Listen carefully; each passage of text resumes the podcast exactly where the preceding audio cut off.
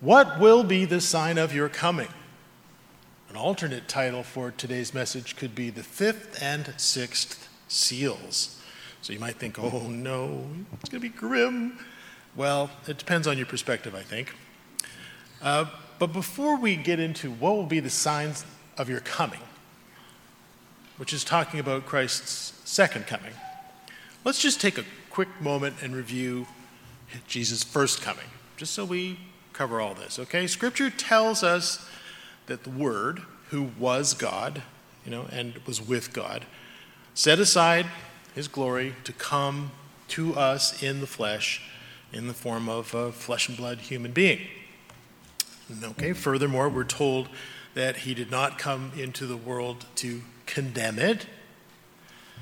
His purpose was to open up salvation, to offer salvation to all who were willing to listen, who were willing to heed God's call to repentance, baptism, and the receiving of the Holy Spirit. And through his life and death, he opened up the doorway to life eternal so that people like you, me, could walk through it. So Jesus was in the flesh. He was the divine king, even when he was in the flesh. But at that time, he came to tell human beings about the sure coming of the kingdom of God, which he would rule. And that kingdom is now reserved in heaven, but will be coming to a planet near you, planet Earth, all right, at the appointed time. And those who believe this good news, the good news of the gospel, of the kingdom of God, and that it is coming, and is coming to earth, are instructed to prepare themselves for that appointed time. Well, that was his first coming. That was his first coming in a nutshell, like really small nutshell. That was his first coming, but he also clearly taught that he would come a second time. Quick list of scriptures. You might just want to jot them down. I am not going to turn to them and read them. Excuse me. But a quick list of scriptures where there is a clear teaching of a second coming would be John 14, verse 3, verse 18, verse 28. We go through those every year at Passover. You could also look at Matthew 16, verse 27, and Luke 17, verse 30, and finally Acts 1, verse 11, which are all scriptures that speak directly to the second coming. And the disciples clearly understood what he was getting at to mean just that, a second coming. It was not a parable. It wasn't a colloquialism. It was not a riddle. It was not a mystic allegory for the kingdom of God coming into your heart. That's not what they understood. Otherwise, why would they come to him and ask him, what will be the sign of your coming? Which is Matthew 24. Let's go there. And then put your little ribbon in there, because we're going to come and go from Matthew 24. Matthew 24, verse 3 is where that particular, the title slide comes from. Verse 3, as he sat on the Mount of Olives, the disciples came to him privately, saying, tell us, when will these things be, and what will be the sign of your coming and the end of the age? So they understood what he was teaching as a second coming. Not a riddle, not a mystery, not a parable or an allegory of something taking place in your heart. Those things happen. God does have to rule your heart, but that's not the whole story. So today I would like to go into detail on two of the signs that immediately precede the coming of Christ. I thought it was a good time. It's 2 days before trumpets. So let's talk about the two signs that come before that momentous event in human history. And these are the fifth and the sixth seals, which you will find in the book of Revelation chapter 6. Down? Okay, excellent. Just as a matter of good housekeeping, let's just clear up the first four seals already. Jesus' answer to the disciples' question was basically a run-through of the seven seals in Matthew 24. And let's just take a look at what he says here. He answers them. Jesus answered them, "See that no one leads you astray." All right, let's start off with the first seal. "See that no one leads you astray. For many will come in my name, saying, 'I am the Christ,' and they'll lead many astray. And you'll hear of wars and rumors of wars. And see that you are not alarmed, for this must take place, but the end is not yet. For nation will rise against nation, kingdom against kingdom. There will be famines, and there will be pestilences and plagues in various places. And all these are but the beginning of birth pains." What he's done there is he's gone through these four seals. And I've put them up here on this screen so you can take a look at them. And this is something that we publish in our literature all the time. We basically line up the seals there in Revelation with what Jesus has just talked about. You know? So where you're reading in Revelation and it's talking about a horse, we know that it's got a meaning. The first seal is false religious teaching concerning Jesus. Deception. Second seal, war and fear of war. Third seal, famine. Fourth seal, pestilence and plague. And these line up with the four horsemen, all right? Four horsemen of Revelation, which you can read about in Revelation 6, verses 1 through 8 if you want to. And Jesus said, okay, you're going to see this, you're going to hear about all this stuff, but the end is still something in the future, okay? Still something yet future. And then Jesus speaks about something else. The fifth seal. And in Matthew 24, let's pick that up in verse 9 through 14. He says, "Then they will deliver you up to tribulation and put you to death, and you will be hated by all nations for my name's sake." So you'll be hated because you're followers of me. "And then many will fall away and betray one another and hate one another. And many false prophets will arise and lead people astray. And because lawlessness," the teaching against God's law, "because lawlessness will increase, the love of many will grow cold. But the one who endures to the end will be saved. And this gospel of the kingdom will be proclaimed throughout the whole world as a testimony, as a witness to all nations, and then the end will come." Okay, so now we're getting closer. We're getting closer to this sign of your coming that they asked for. And this lines up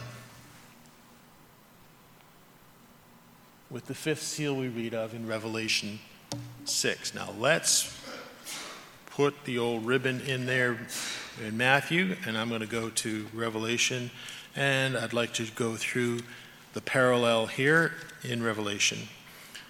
So Revelation 6, verses 9 through 11. Okay. "When he opened the fifth seal," and this is, if you read the whole sequence, this is a big, it's a show. God does ceremonies, he does shows. "And the fifth seal is opened, and I saw unto the altar the souls of those who had been killed for the word of God." Killed for the word of God. This is the same thing that Jesus was talking about. "And for the witness they had borne.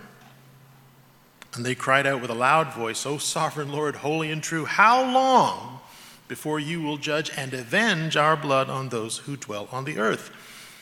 And then they were each given a white robe, and they were told to rest a little longer until the number of their fellow servants and their brothers should be complete, who were to be killed as they themselves had been."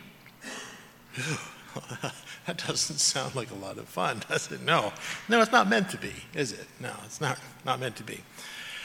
Now, getting back to Matthew 24.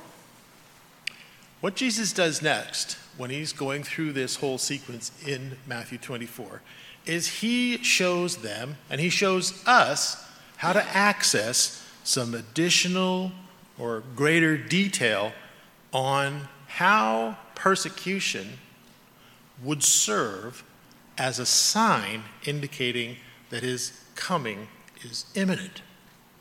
Let me read it first. That's chapter Matthew 24, verse 15. All right? Here's how he goes on. All right, so he's talked about this persecution. And then he says, so when you see the abomination of desolation spoken of by the prophet Daniel, standing in the holy place, let the reader understand. That's to you. You're saying, understand what's being said here, okay? Why would this be necessary? Why do we need this extra detail about persecution? Well, I put it to you that because persecution is not unique to the end of time. It isn't unique to the end of time at all. Jesus warned his disciples, he warned his church, that they should expect persecution every step of the way, all along. He said, if they persecuted me, they will persecute you. And so persecution and trouble has hounded the true church of God for 2,000 years. So it's kind of hard to see, 2,000 years under your belt, it's kind of hard to see persecution in and of itself as being some sort of a reliable sign that Christ's return is imminent. So he asks us to zero in on this prophecy in Daniel concerning the abomination of desolation. So Jesus is telling them, and is telling you and me, to dig in for more information. Let the reader understand. All right, ribbon in Matthew, go to Daniel, and let's take a look at three places where this is mentioned in Daniel. Daniel 9, verse 27. And this is part of a larger prophecy. But let's just read verse 27. It says, and he shall make a strong covenant with many for 1 week, and for half of week he shall put an end to sacrifice and offering. And on the wing of abominations shall come one who makes desolate. Abomination of desolation. I'm a little bit off. I'm using a different Bible. I left my main Bible in Jacksonville, so I'm not reading the translation that I'm used to, but it still works. So Daniel 9, verse 7 is mentioning an abomination here, okay? And it's part of the 70 weeks prophecy, all right? I don't have time to go into the 70 weeks prophecy right now. Hopefully you know a bit about it. If you don't, ask me. If you read verse 24,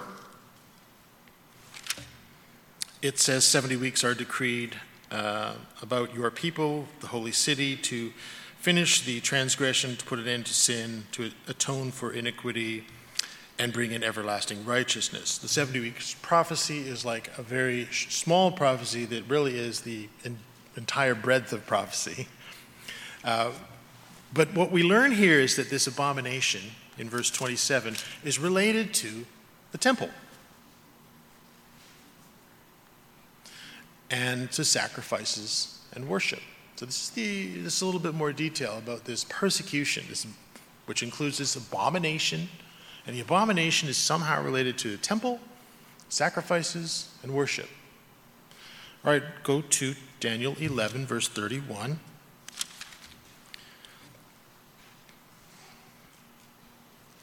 And again, part of a larger prophecy, but it says, forces from him shall appear and profane the temple, from him being the king of the north, shall appear and profane the temple and the fortress, and shall take away the regular burnt offering, and they shall set up the abomination that makes desolate.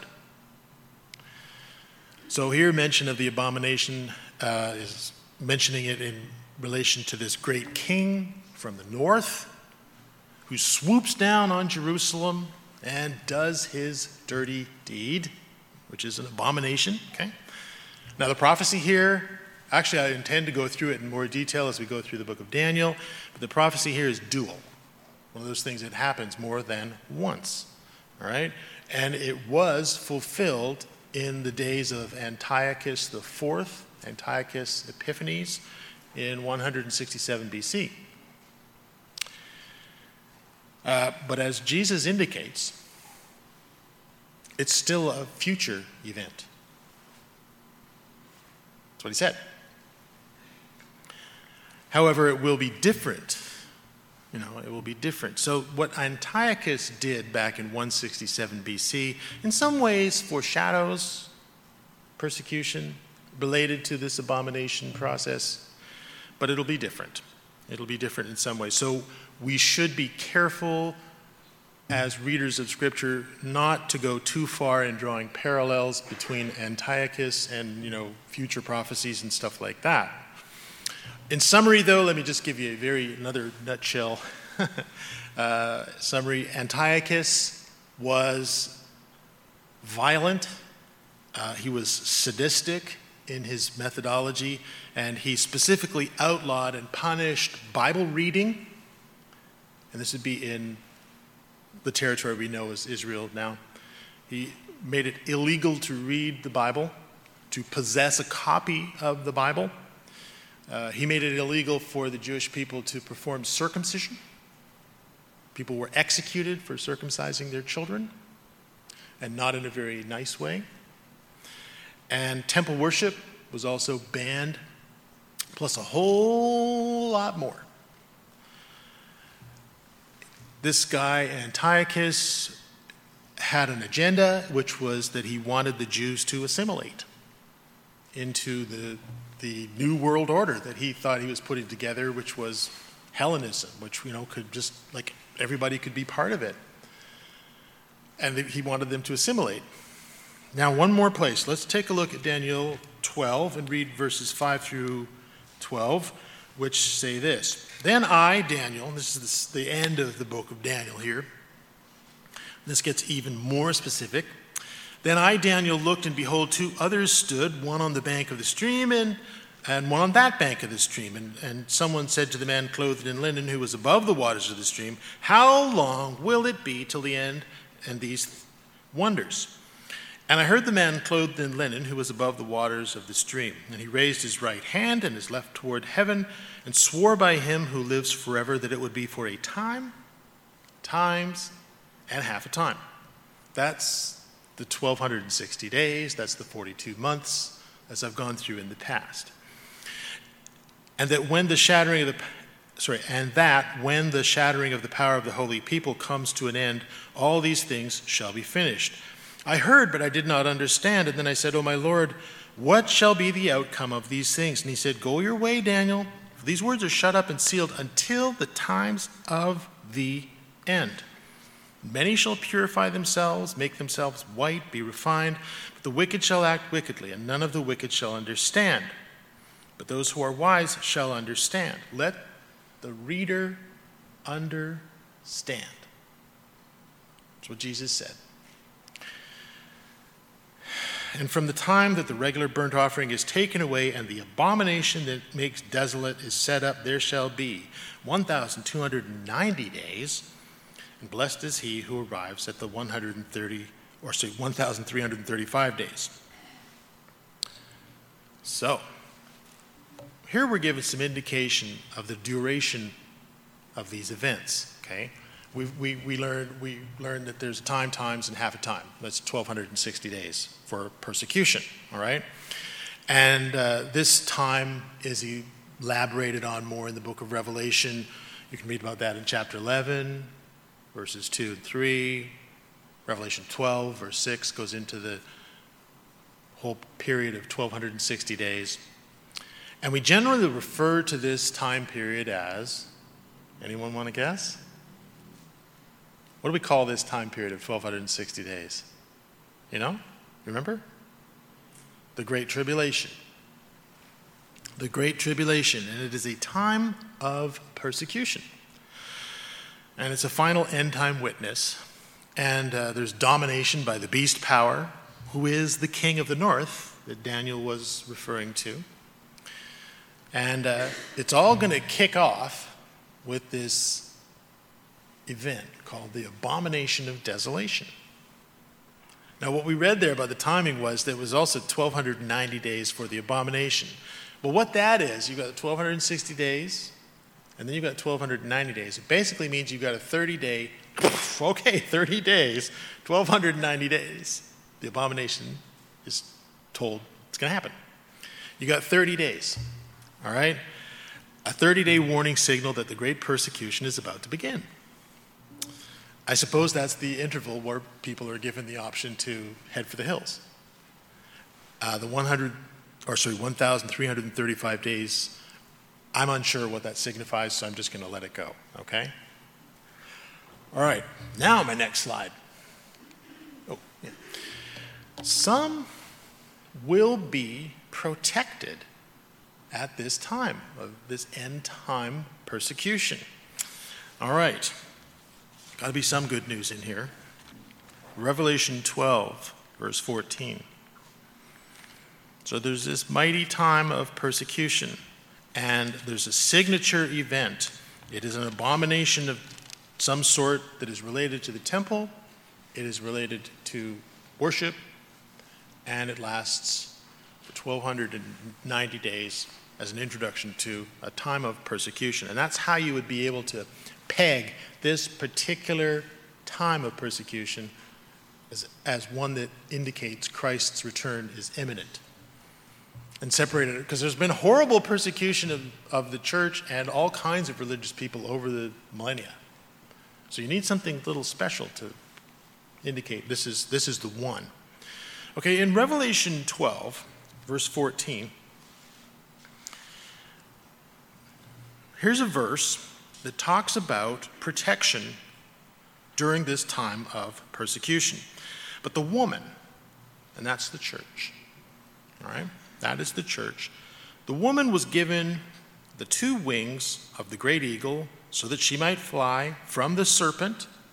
If you read in verse 9, the serpent is Satan, who hates the church, into the wilderness, to the place where she is to be nourished, taken care of for a time and times and half a time. Okay? That's the 1,260 days, which is what we read about in Daniel. Now, during that awful time, 1,260 days or 3.5 years, it's also 42 months, some people will be protected.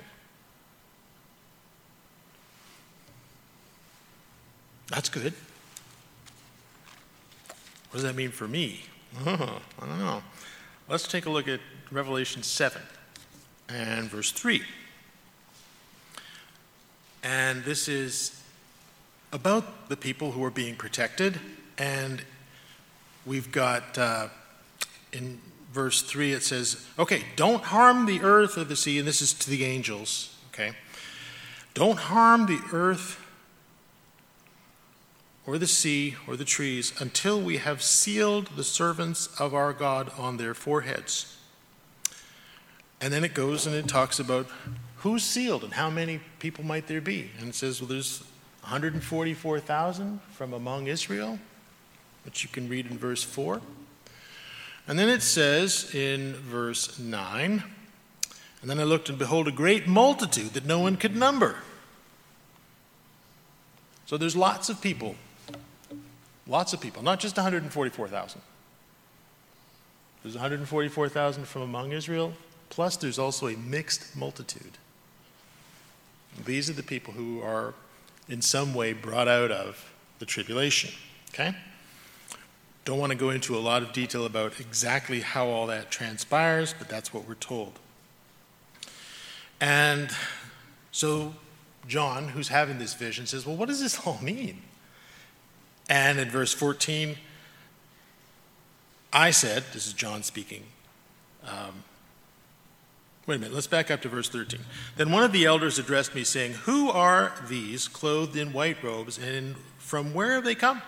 And I said to him, sir, you know. In other words, You tell me.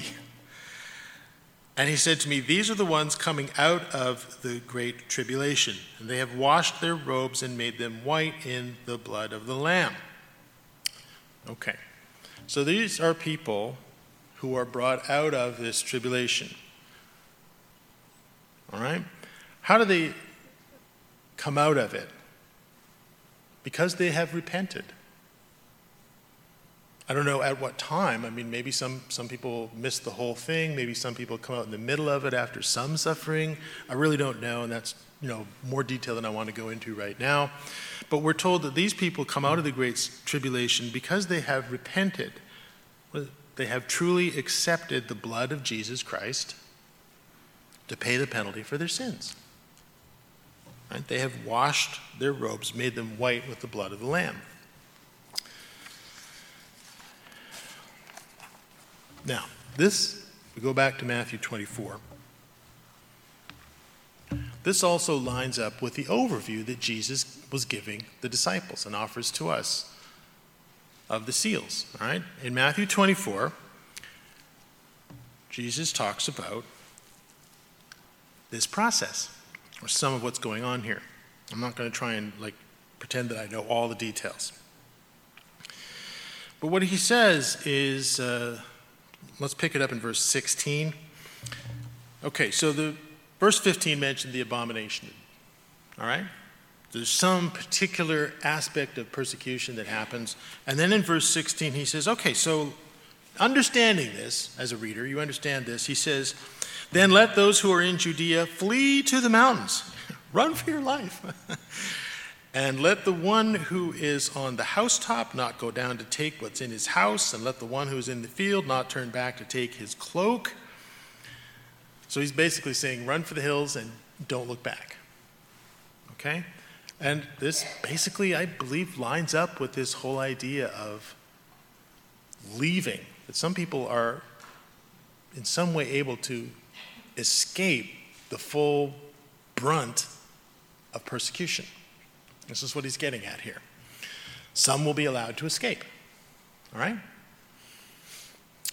Now, in Luke's account, the Gospels parallel each other, right?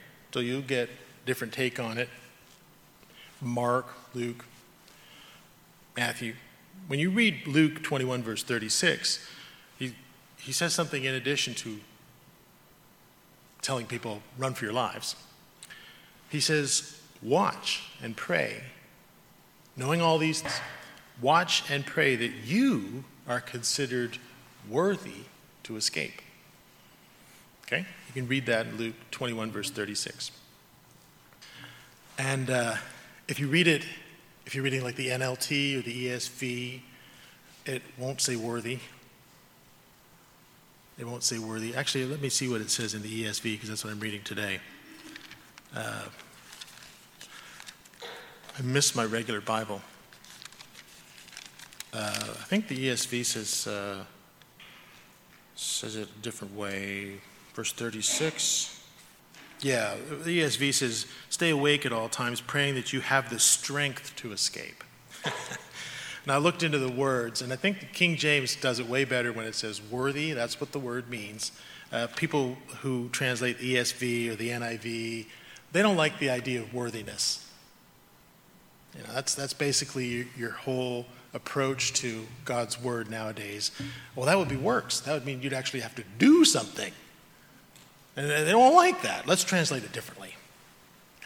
So that's what you'll see in some of the other translations. Now, okay, it says, watch and pray that you're considered worthy. I believe that's the way to look at it based on what I see in the text.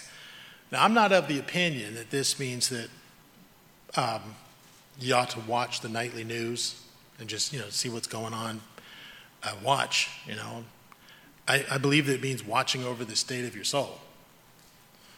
You might see what's going on in the world and say, ooh, yeah, boy, I better take things seriously. But it's all about the state of your soul. What's going on inside your heart and your head and your mind. Repenting, overcoming sin, living in God's Spirit. Prophecy, it's good. And it can, be a motivator. But the things that are important are the repenting, the overcoming the sin, and the living in the Spirit. I also, I think worthy is the way to look at it, and I think that means and indicates that there's some sort of objective moral criteria applied to determine who is deserving of such deliverance. And that's kind of what worthiness means to me. There's some sort of criteria, and it strikes me that it's moral in nature. I could be wrong. So watch and pray. You are accounted worthy, because some people will escape the persecution. Okay, so next,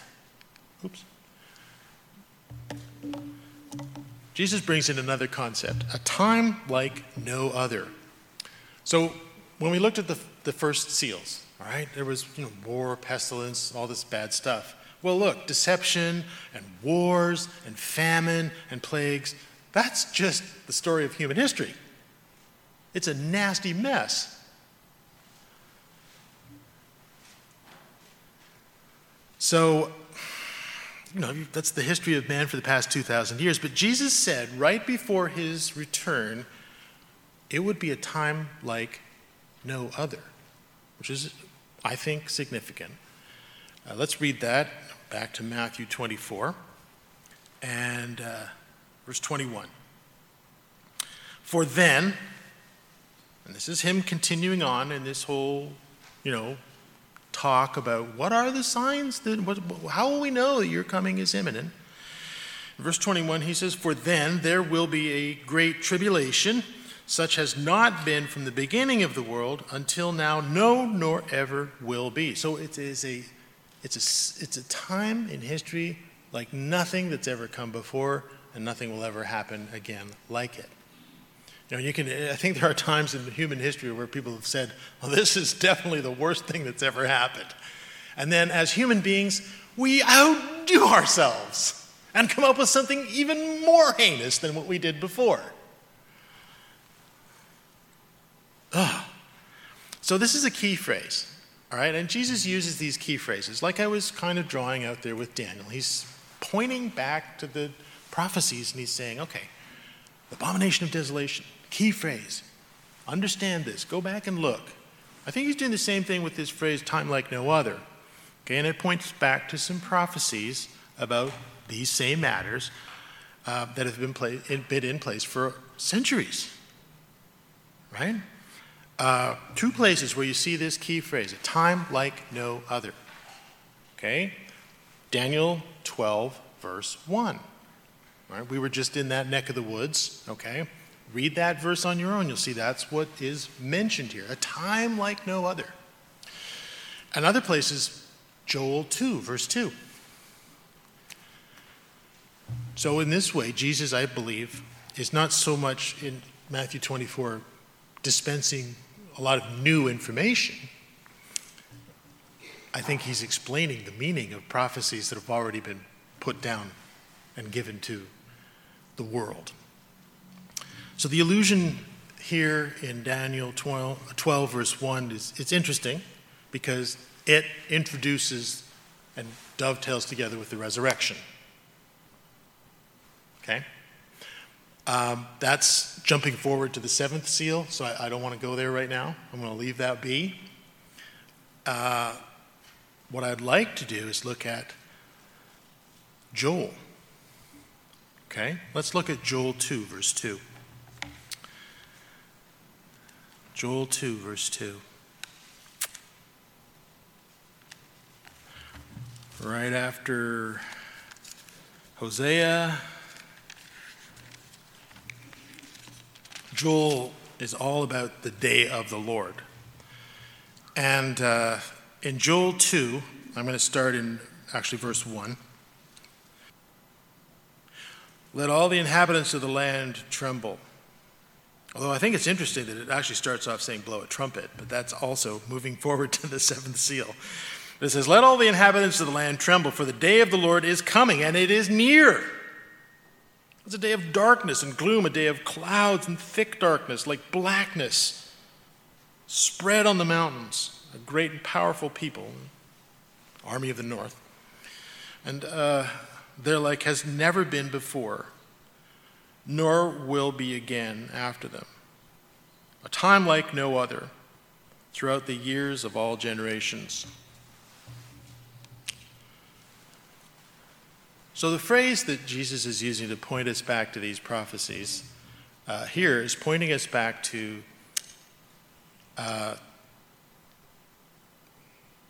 the same idea that this is a signature event in human history, all right? Joel was talking about multiple things. Immediately he was talking about the Assyrian invasion, overthrow of Israel, which was pretty awful. They were nasty, it was really awful. Nothing had ever happened like it before.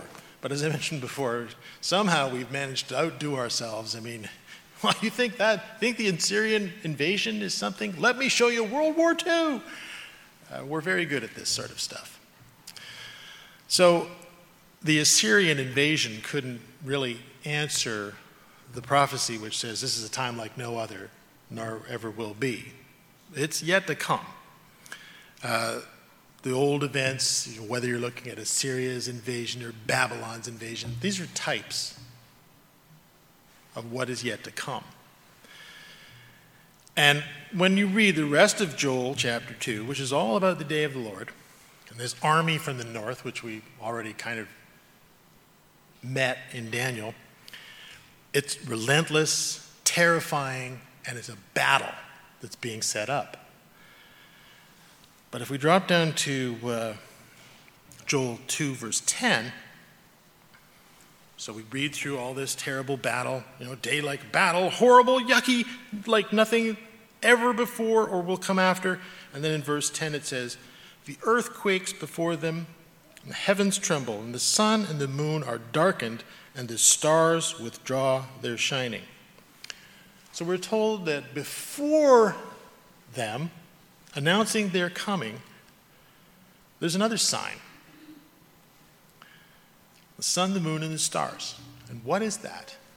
That is the sixth seal. So there's this horrible persecution, armies gathering, it's really awful. And I'm going to go through a little bit more of that on trumpets. There's this terrible persecution. There's a rise of a terrible, strong, mighty power. They're gearing up for war. But before all this goes down, there's one more thing. There's this sixth seal. Okay, now let's get back to Matthew 24. And in Matthew 24, let's read verses 23 through 28.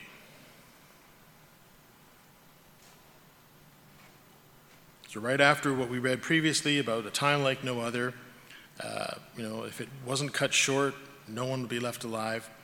Then if anyone says to you, look, here is the Christ, or there he is, you know, people basically saying, look, this is the sign of Christ's coming. I know what's going on. Don't believe him. For false Christs, false prophets will arise. They will perform great signs and wonders so as to lead many astray, if possible, even the elect. So I have told you beforehand. So understand this, because I've told you beforehand. So if they say to you, look, he's in the wilderness, don't go out. And if they say, look, he's in some secret inner room, don't believe it. For as the lightning comes from the east and shines as far as the west, so will be the coming of the Son of Man. Wherever the corpse is, there the vultures will gather. Kind of like one of those colloquialisms that we heard about in the reading. I mean, you know, if you see vultures circling around over the highway, you know there's probably a dead deer or something like that at the side of the road. It's a sign, and you can see it. It's in the sky. Jesus tells us that the time of the Great Tribulation, there's going to be a lot of deception. There's going to be false teaching. There's going to be deceptive signs and wonders, all claiming to tell people what's really happening. Okay? I know what's going on. Christ's here. He's there. He's everywhere. To which Jesus replies, you will know the real deal when you see it. You'll know the real deal when you see it. Something in the skies. something in the skies, visible to all people on earth, will tell you that his return is imminent. No one will miss it. Everyone will see it, like the lightning in the sky. Okay. And then Jesus goes on to talk about the sixth seal. The sixth seal. Matthew 24, let's take a look at verses 29 and 30. So right after talking about the corpse and the vultures flying around, he says, immediately after the tribulation of those days, the sun will be darkened, and the moon will not give its light, and the stars will fall from heaven, and the powers of the heavens will be shaken. Then will appear in heaven the signs of the Son of Man. And then all the tribes of the earth will mourn, and they will see the Son of Man coming on the clouds of heaven with power and great glory. And you can also read about that in Revelation 6, verses 12 and 13. So here's a sign. Here is a sign that meets some significant criteria. One, it's so clear that everybody on earth will notice it. Now that's something everybody would see.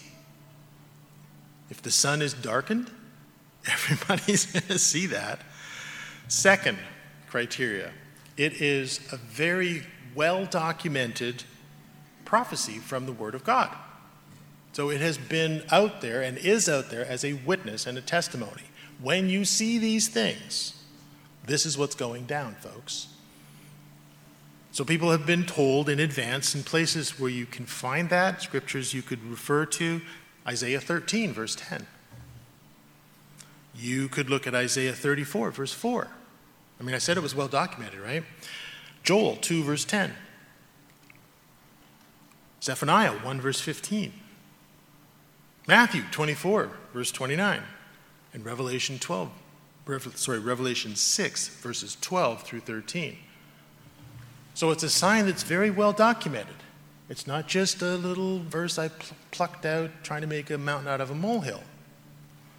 Another criteria that is met by this sign, it is clearly beyond the ability of any human being or any human device, or I put it to you, any demonic spirit, to conjure up, to make it happen. The sign in the sun and the moon and the stars, it's a disruption to nature. It's overriding the laws of physics, the rules of astronomy. And that is something that only the God of the Bible can do, as he describes himself. And when it's done, I think it is an unmistakable sign of who is operating, who is doing this, who is behind all this. Now, I think the sixth seal has some other significances. It is also a sign that the world as we know it is over. It's the end. It's over. It has come to an end. And we know that. We've talked about it. You know, we go through that all the time at the Feast of Trumpets. You know, Christ comes to judge the world. You know, the days of us being allowed to kind of do our own thing and come up with our own way of doing things contrary to God, it's over. I think that the sixth seal is a very visible sign that, yeah, the world as you know it is done. I mean, what is more sure than knowing that when you get up and get out of bed in the morning and you'll look out your little window that the sun will be up? Does anybody get up in the morning thinking, I wonder if the sun's going to be up today? Anyone? Any hands? No, you just say, yep, and you open the drapes, and there's the sun. And it's like, ba-ba, every morning, right? It's a sure thing. It's a done deal. Every morning the sun rises, does it not? So if that can be messed with, that can be taken away or significantly altered, anything can be taken away or significantly altered. It's a sign, I think, where God's basically showing in a very graphic way, everything is up for grabs. And everything will change. What is more sure to you than being able to put your feet on the ground? When you're up in a plane and you're flying around and you get out of the plane, it's kind of nice to get your feet on the ground, And it's a real sure feeling, think, yep, I'm standing, you're standing out in the field there, and it's, yep, it's solid. I can take my stand. Nothing's going to happen, right? That's another one of those things that's very sure, isn't it? But when all this stuff starts happening, along with the sun and the moon and the stars, something else happens. The earth underneath our feet begins to quiver. I think it's another way of just saying, God saying, all right, we're done with words. We're done with words. I'm doing stuff that's going to reach you where you're at. Everything that you think you can stand on and take a stand on and you think is solid and reliable, everything is up for grabs. And maybe that's not the right way to say it, but everything will change. Everything will change. The message of the coming day of the Lord, which is 2 days away. I don't mean Christ's return. I mean the Day of Trumpets is 2 days away. The message of the coming day of the Lord is the message that God will intervene in human affairs at the appointed time, and that it will be announced by unmistakable signs. The message of the coming day of the Lord is a proclamation that God will execute a verdict of condemnation on the governments and the cultural institutions, the deceptive religious teachings of humanity, all that stuff. The old order is going to be turned upside down. Everything will be changed. And there's a lot of things that we take for granted. Well, that's just the way things are. That's the way people are. Well, that's the way you get things done, right? There's a lot of stuff like that.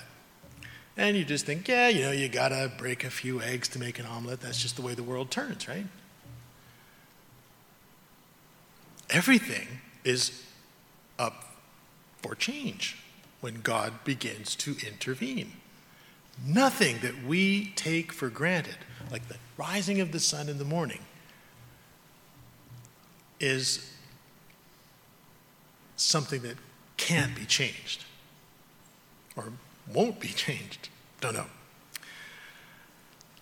The old order will be turned upside down. And, what was first shall be last, for example. And all that false security that we gain, like from a large army or having strong defenses. That's the way that people in the United States think. Oh, we got the biggest army in the world. We got the most guns, the most nuclear bombs. Whew, at least I'm in the United States. I'm safe. Woo. It's good to be here, right? Wouldn't want to be in Ukraine. Woo. All the confidence that we put in our bank accounts and or maybe lands and possessions and stuff like that, everything disappears. And all the certainty, I think this is actually even more, gets to the core of it, all the certainty that we have in our philosophies and our understanding of how reality works in the universe will be worthless. Our confidence that our sins and crimes will never be addressed, will be shown to be false. The sixth seal lets humanity know that nothing in this world provides a sure foundation. There will be nowhere to stand. There will be nothing left to stand on. There's nowhere to hide from the justice of God. Let's end in Revelation 6, verse 12. And when he opened the sixth seal, I looked, and behold, there was a great earthquake. And the sun became black as sackcloth, and the full moon became like blood, and the stars of the sky fell to the earth as a fig tree sheds its winter fruit when shaken by a gale. The sky vanished like a scroll that is being rolled up, and every mountain and island was removed from its place. Then the kings of the earth and the great ones and the generals and the rich and the powerful and everyone, slave and free, hid themselves in the caves among the rocks of the mountains, calling to the mountains and rocks, "Fall on us and hide us from the face of him who is seated on the throne and from the wrath of the Lamb. For the great day of their wrath has come, and who can stand?" Everyone will see it. Everyone will see the fifth and the sixth seals come to pass. They've been documented. We know what to expect, and when they come to pass, I think we'll know it. So everyone will see it, everyone will know it, but not everyone will repent. But you can, and you can start right now.